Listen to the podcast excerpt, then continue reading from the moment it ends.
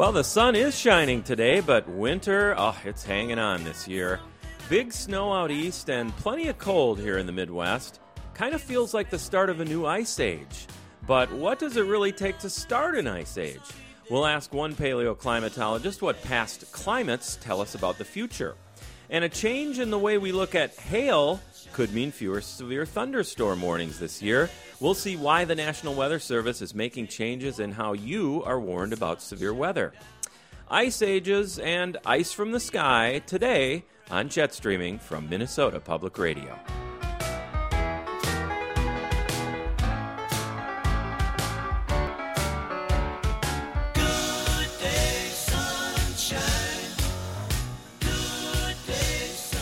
Hi, everybody. I'm Minnesota Public Radio Chief Meteorologist Paul Huttner. My partner in weather crime today, fellow MPR and career National Weather Service meteorologist Craig Edwards. And Craig, it seemed like March would never get here this year. Boy, this just went on and on. When you look back, winter started uh, like December 1st, the meteorological winter, and since that time we've had snow and cold. So, plenty of time for opportunities for recreational activities for people that like those outdoor activities, the winter cross country skiing and the snowmobiling and the like. And uh, finally, a big warm up in these parts. Long overdue and very welcome. And speaking of snow, as you mentioned, they're still digging out from the big one out east. Six inches to as much as 20 inches in some spots. Heaviest snow in Tennessee since 1968, and only the 12th time since records have been kept that Raleigh, North Carolina, has seen three inches of snow. It was the most snow in Philly in two years, and 6 to 12 inches fell in and around New York City and Long Island. The first time schools have been closed there in New York City in five years. Craig, this was a doozy. Well, this was something, Paul. Yeah, my son picked the wrong time to make a, a visit to Richmond, Virginia, where they had um, anywhere up towards a foot of snow in Montpelier, Virginia. So they had plenty of snow out there. Paul, the good thing was that it happened on a Sunday night. Monday morning, most people were hunkered down. So not a lot of uh, news follow up on that uh, event, but uh, certainly quite a storm on the East Coast. And not so remarkable for the Northeast, but pretty remarkable to get snow that far south this time of the year as we head into early March. Now, NOAA, here's a story, set to get a boost from the stimulus package. How about that? NOAA will receive $830 million in funds as part of the American Recovery and Reinvestment Act. They'll use the funds, which are equivalent to about 20% of the budget last year for NOAA, for projects that protect life, property, and conserved and protect natural resources. Here's the deal. Here's how it breaks down. 230 million for habitat restoration, navigation projects, vessel maintenance, and other activities. NOAA has a lot of big ships out there that do research.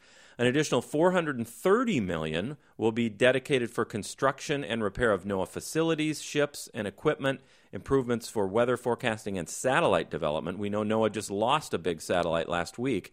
And a total of 170 million for climate modeling activities including new supercomputers and research into climate change. Craig, we could buy a few Dopplers with 830 million bucks, couldn't we? Well, that's what I'm thinking, Paul. They could really stand update the uh, Doppler radars. And they talked about dual polarization. I hope that accelerates the deployment of dual polarization Doppler radars to better refine precipitation estimates and hail size.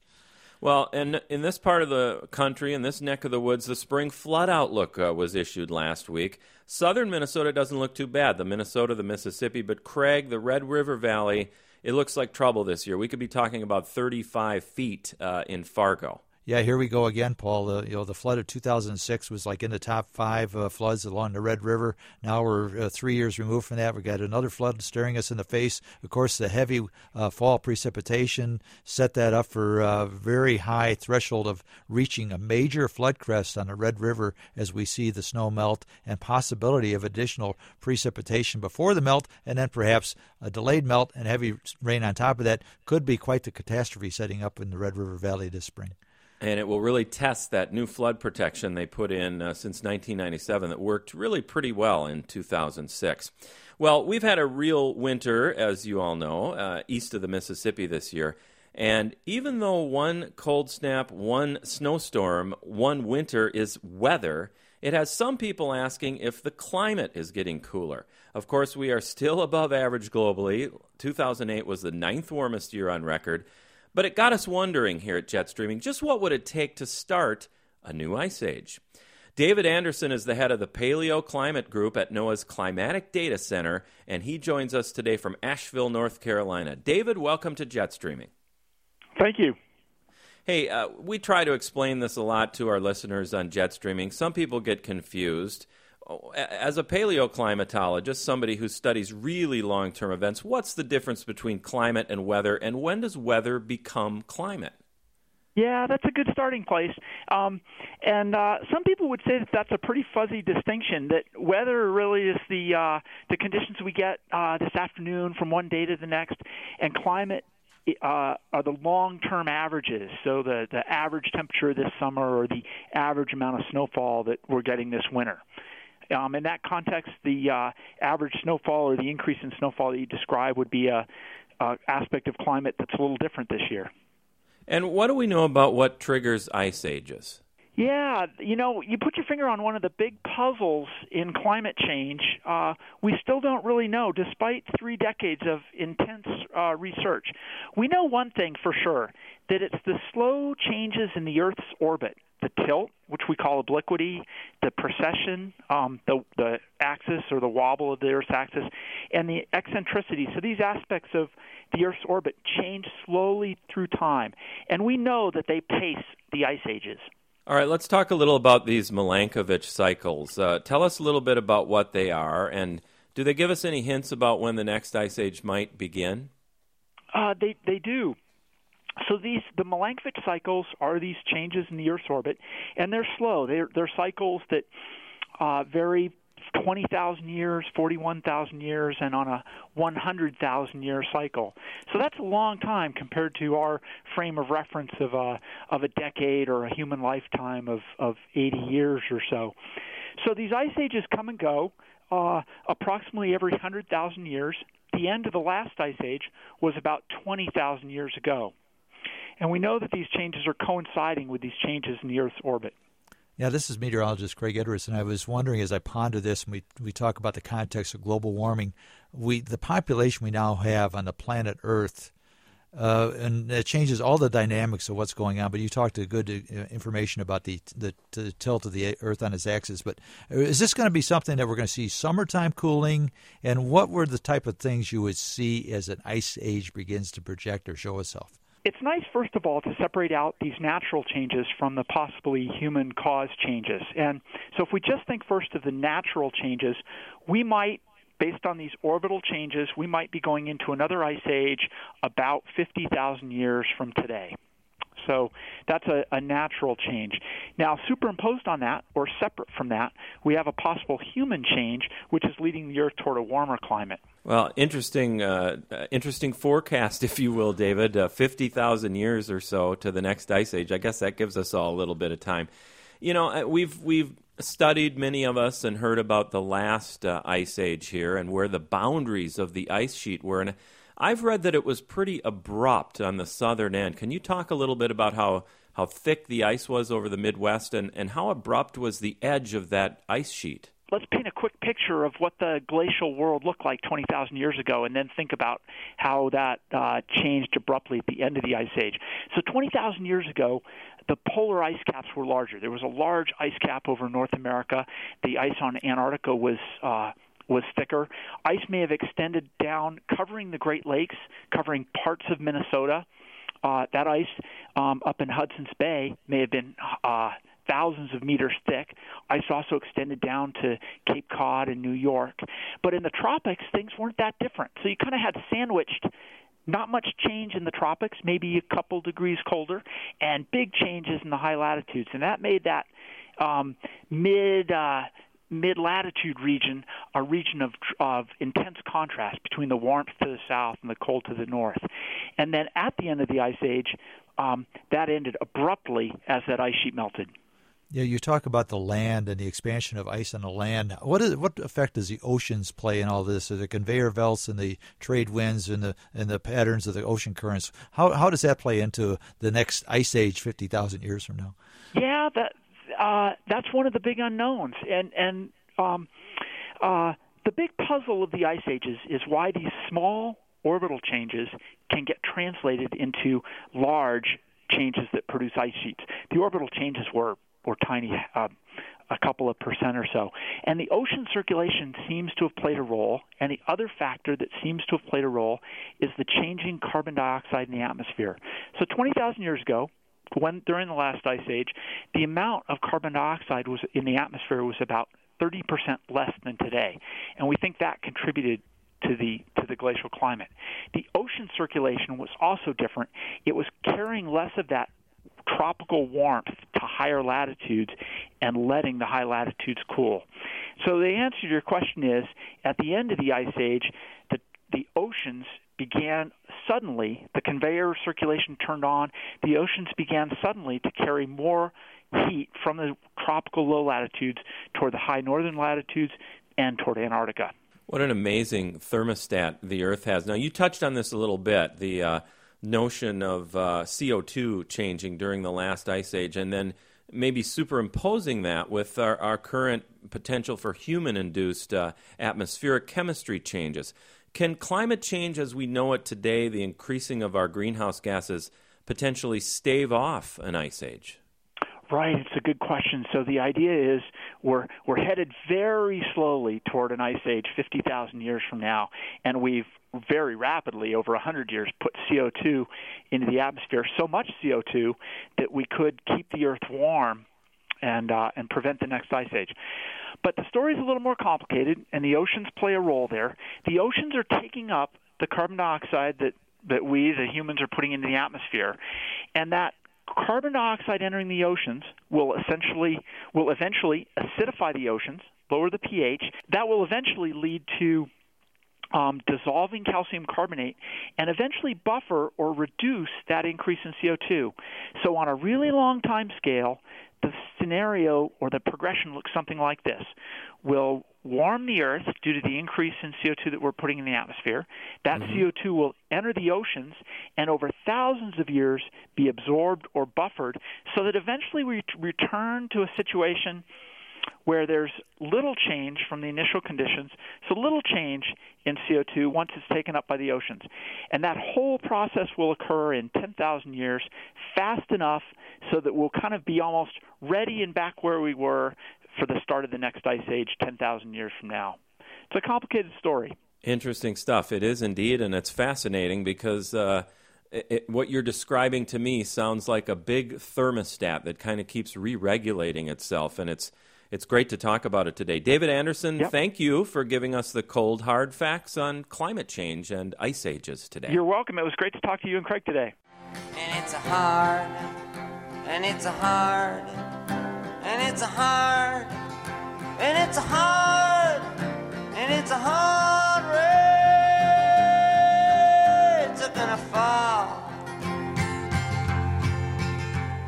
Well, when a hard summer rain freezes, we call it hail. And this week, the National Weather Service announced that the criteria for issuing severe thunderstorm warnings based on hail size will change. The National Weather Service used to issue warnings based on three quarter inch diameter hail, and this summer, the National Weather Service's central region will issue severe thunderstorms warnings based on one inch diameter or larger hail. The change is a welcome one to many meteorologists, including Craig and me. Kim Runk is with the National Weather Service and joins us today from Kansas City. Hi, Kim. Hi, nice to join you. Yeah, first of all, thank you. and second of all, this change, you know, to Craig and I, we've been talking about this and advocating it for, for quite some time. It makes a lot of sense to us. How does one inch hail better reflect the threshold for severe and damaging thunderstorms? Right. Well, first, let me thank you for your interest and support. We're trying to do something that makes sense for the general public, and uh, I'm certainly glad you appreciate that. Uh, to answer your question, scientific research increasingly indicates that uh, significant damage to real property uh, that is um, not things other than you know tender crops and that sort of thing, but uh, issues such as uh, you know cars or uh, roofs and that sort of thing. It, it sure. doesn't really occur until hailstones reach at least one inch in diameter.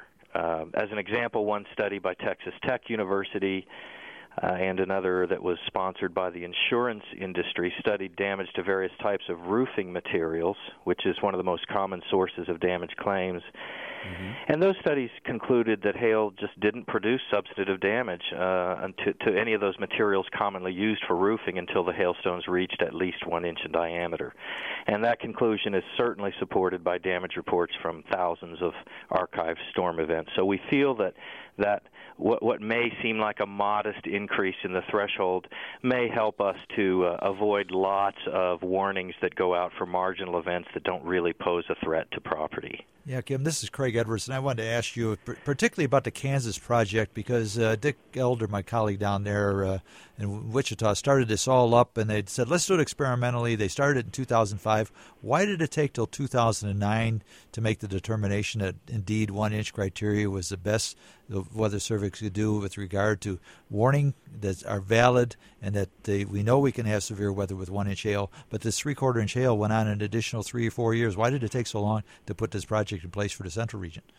Right. Well, I, I guess the the simplest answer, Craig, is as you know, we there are four regions across the continental United States, and and I think ideally what they wanted to do was first uh, get at least a couple of years of experience with the demonstration project and and get some um, uh, some customer surveys from the partners and, and customers that used that product and try to determine its validity and its value.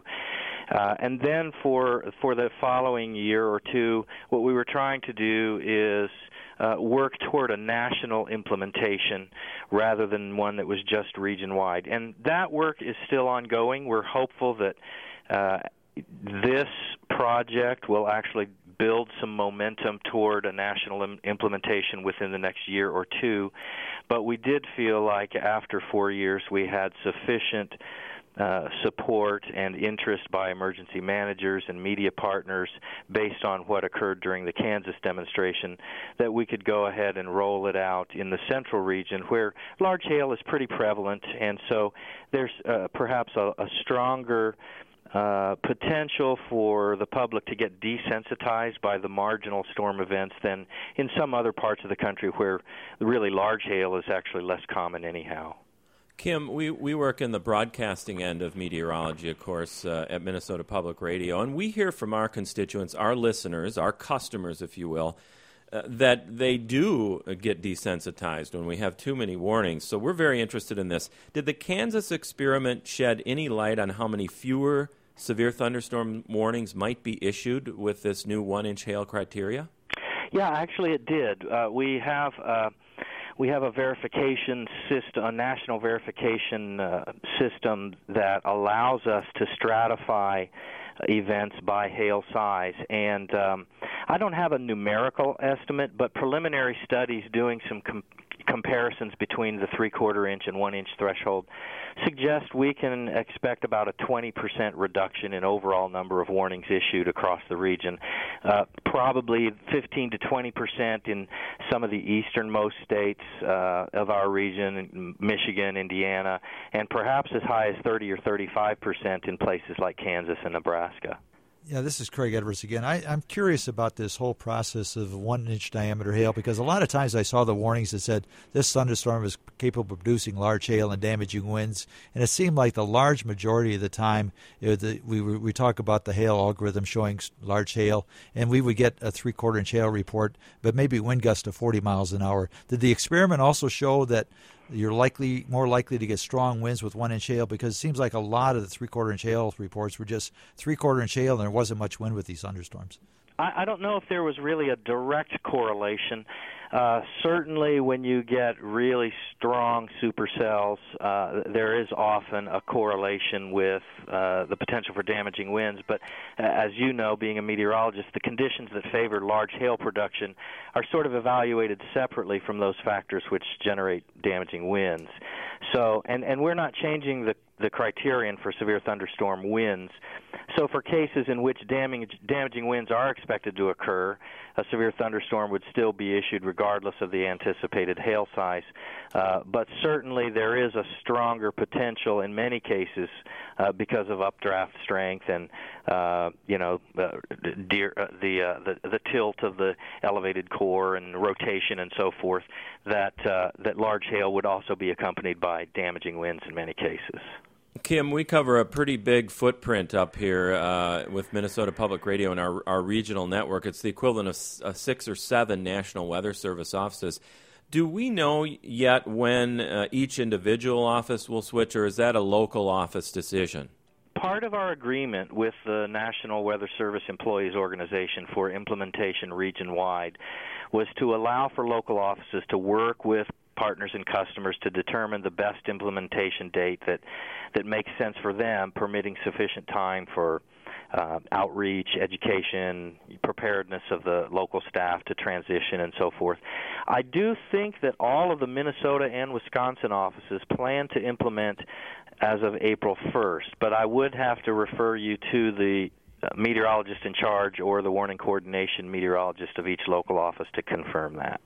Well, Kim, we, we think this is a, a great decision, and uh, we're, we're very happy that you guys are going down this road. I think it will serve both of our customers well, which is the general public and keeping them aware and, and having them really take severe thunderstorm warnings seriously. Thank you so much for joining us today. Well, thank you for having me, and uh, let's hope that this uh, turns into uh, an initiative that better serves the public.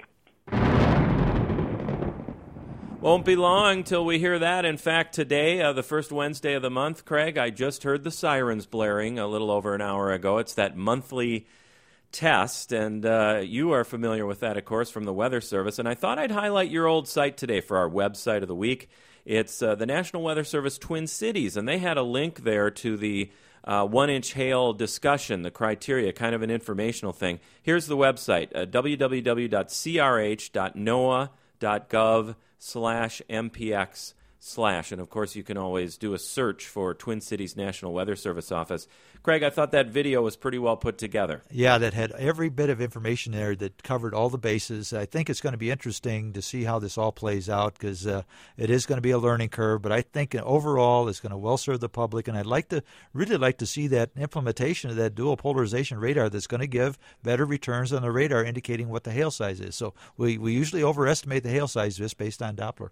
Well, and you and I have talked about this many times over a, uh, a cup of coffee or a stronger beverage that uh, we'd like to see them go to the one inch hail criteria. I think it's a win win for everybody. So hopefully we'll see that uh, 20% reduction in warnings and the warnings they do issue. Look out this year, folks, because these things are going to have one inch hail in them. Uh, listener feedback. We love to hear from our fellow weather geeks, I mean, jet streaming listeners. So please send us your comments just go to minnesotapublicradio.org and click on programs, and that's where you'll find the jet streaming link. Uh, first comment today from Todd from Maple Grove, Minnesota. He says, Hi, folks. I've noticed that during winter, our cloud types are generally limited to cirrus, stratus, and nimbus, and that cumulus clouds in particular, or the so called fair weather cumulus, are absent. My question is, what is the fair weather cumulus season in Minnesota? That is, during what months do we typically see this cloud type. Craig, you and I have discussed this uh, before. What do you think? Well, I'm thinking, Paul, it's in the cool season, and then we get to transition to the summer, and we see these cold fronts come through in early June when we see this uh, cold air cumulus developed after you have some morning heating. So you get this fair weather cumulus developing, I think, more likely in the uh, early summer of the first couple of weeks of uh, June. And then you get the more cumulonimbus type clouds, the big thunderhead clouds, as we get into the deeper in the summer and you get higher humidities. Yeah, and generally speaking, I think the, the bookends of that season, we, we start to see these fair weather cumulus pretty soon here, maybe as we get into April on the early edge and they'll linger, you know, sometimes right into October if the conditions are right, and then we get into that that stratus season. Thanks, Todd. Good good question. Uh, here's a comment from the Updraft blog last week. We had the nice snowstorm here across the metro uh, last Thursday. And this one comes from Jen. I, I found this one interesting. It says, Yay, snow! We get good snow so infrequently now that I'm taking tomorrow off to go play in it. Thank you very much for not approaching winter weather like the typical forecasters. If I hear another forecaster whine about the normal winter weather, I'll scream. I'm planning to go cross country skiing at a local park, have tea at a small coffee shop, then snowshoe, make snow angels, sled, and make snowmen. We never get too old to play in the snow. Craig, nice to know there's still a little kid in Jen. Well, that's always good. You know, get out there, enjoy the snow. We're going to be at the end of it, and I think, uh, as people say at the Weather Bureau, we don't have good quality snow in March. It's nice, heavy, wet snow, but uh, not much for recreation. But we got a couple more opportunities, Paul. I think of snow headed our way, so we'll have to keep an eye on it as we head through the next couple weeks of March. We do, and very interesting weather patterns shaping up, and I see changes uh, afoot. These warm air surges are getting pretty strong. In fact, uh, we could easily hit 50 in the Twin Cities tomorrow if it were not for the snow cover. Uh, and then you're right, looks like a snowstorm potential anyway into early next week, and then another warm up after that. So March is all over the weather map, as we say in this part of the country. Good show today, Craig. Thank you very much. Sounds good, Paul. That wraps up this first edition of Jet Streaming for meteorological spring. Don't forget to spring forward with daylight saving time this weekend and enjoy those later sunsets. Thanks for listening. Hey, tell a teacher about jet streaming, will you? For producers P. Ray Rudolph and Jim Bickle and sound guru Johnny Vince Evans, I'm Paul Huttner. Remember to keep an ear here to jet streaming and keep your weather eye on the sky.